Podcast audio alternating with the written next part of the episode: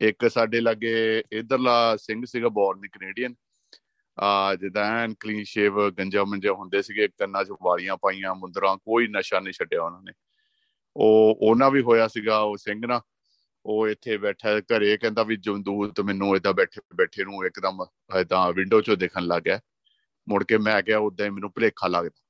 ਫੇਰ ਜਦੋਂ ਇਦਾਂ ਅੱਖਾਂ ਉੱਖਾਂ ਬੰਦ ਕੀਤੀਆਂ ਤਾਂ ਥੋੜੇ ਚਿਰ ਬਾਅਦ ਫੇਰ ਉਹ ਦੇਖਿਆ ਤੇ ਮੈਨੂੰ ਕਹਿੰਦਾ ਸਰੀਰ ਚੋਂ ਕੱਢ ਕੇ ਤਾਂ ਲੈ ਕੇ ਖਿੱਚ ਕੇ ਬਾਹਰ ਨੂੰ।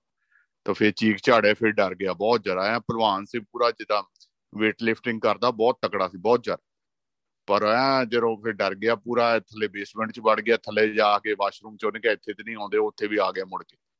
ਮੁੜ ਕੇ ਉਹ ਐ, ਮੁੜ ਕੋ ਮੁੜ ਕੀ, ਮੁੜ ਕੇ ਕਿਸੇ ਨੇ ਦੱਸਿਆ, ਅਮਰੇ ਸ਼ਕਲਾ ਉਹ ਇੰਨਾ ਘਬਰਾਇਆ ਕਿ ਸਿੰਘਾਂ ਕੋ ਆ ਗਿਆ ਉਦਾਂ ਹੀ ਜਿਹੜਾ ਮੁੰਦਰਾ ਪਾਈਆਂ, ਵਾਲੀਆਂ ਪਾਈਆਂ, ਸਭ ਕੁਝ ਤੇ ਸਿੰਘ ਕਹਿੰਦੇ ਵੀ ਇਦਾਂ ਤੇ ਨਹੀਂ, ਤੂੰ ਆ ਦੇ ਹਾਲਤ ਦੇਖ ਤੇਰੀ ਇਦਾਂ ਕਿਦਾਂ ਮਰਾ ਸ਼ਿਕਾਰੀ ਹੈ ਤੈਨੂੰ। ਉਹ ਕਹਿੰਦਾ, ਜੋ ਮਰਜ਼ੀ ਕਰ ਲੋ ਹੱਥ 'ਚ ਇਦਾਂ ਉਹਨੂੰ ਪਤਾ ਹੀ ਨਹੀਂ ਸੀ ਕੁਝ ਵੀ ਕਿਸ਼ਰਾ ਹੱਥ 'ਚ ਫੜਿਆ, ਕਿਰਪਾਨ ਫੜਿਆ ਇਦਾਂ ਮਿਹਨਤਾਂ ਕਰੀ ਜਾਵੇ ਸਿੰਘਾਂ ਕੋ ਫੇਰ ਸਿੰਘ ਕਹਿੰਦੇ ਵੀ ਵੀਕ ਕੱਢ, ਤੂੰ ਕੋਈ ਗੱਲ ਨਹੀਂ ਹੌਲੀ ਹੌਲੀ ਤੈਨੂੰ ਅੰਮ੍ਰਿਤ ਛਕਾਉਨੇ ਆ ਫੇਰ ਉਹ ਅੰਮ੍ਰਿਤ ਛਕਿਆ, ਹੁਣ ਪੂਰਾ ਬਖਸ਼ਿਸ਼ ਹੈ ਕਿਰਪਾ ਮਾਰੇ ਦੀ। ਤਾਂ ਇਹ ਇਹ ਦੋ ਪ੍ਰੈਕਟੀਕਲ ਤੇ ਰੀਅਲ ਜਿੱਦਾਂ ਹੈਗੇ ਆ, ਜੇ ਕਿਸੇ ਨੇ ਤਸੱਲੀ ਕਰਨੀ ਹੋਏ ਅਜੇ ਸਿੰਘ ਜੀਂਦੇ ਹੀ ਆ। ਉਹਨਾਂ ਨੂੰ ਡਾਇਰੈਕਟ ਫੋਨ ਕਾਲ ਕਰਕੇ ਕਰ ਸਕਦੇ ਆ।